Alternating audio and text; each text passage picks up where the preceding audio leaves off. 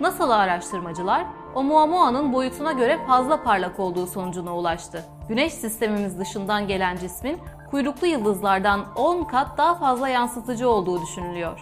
Kilogram, amper, Kelvin ve mol yeniden tanımlandı. Fransa'nın Versailles kentinde gerçekleştirilen konferansta SI birimleri fiziksel sabitlere bağlandı.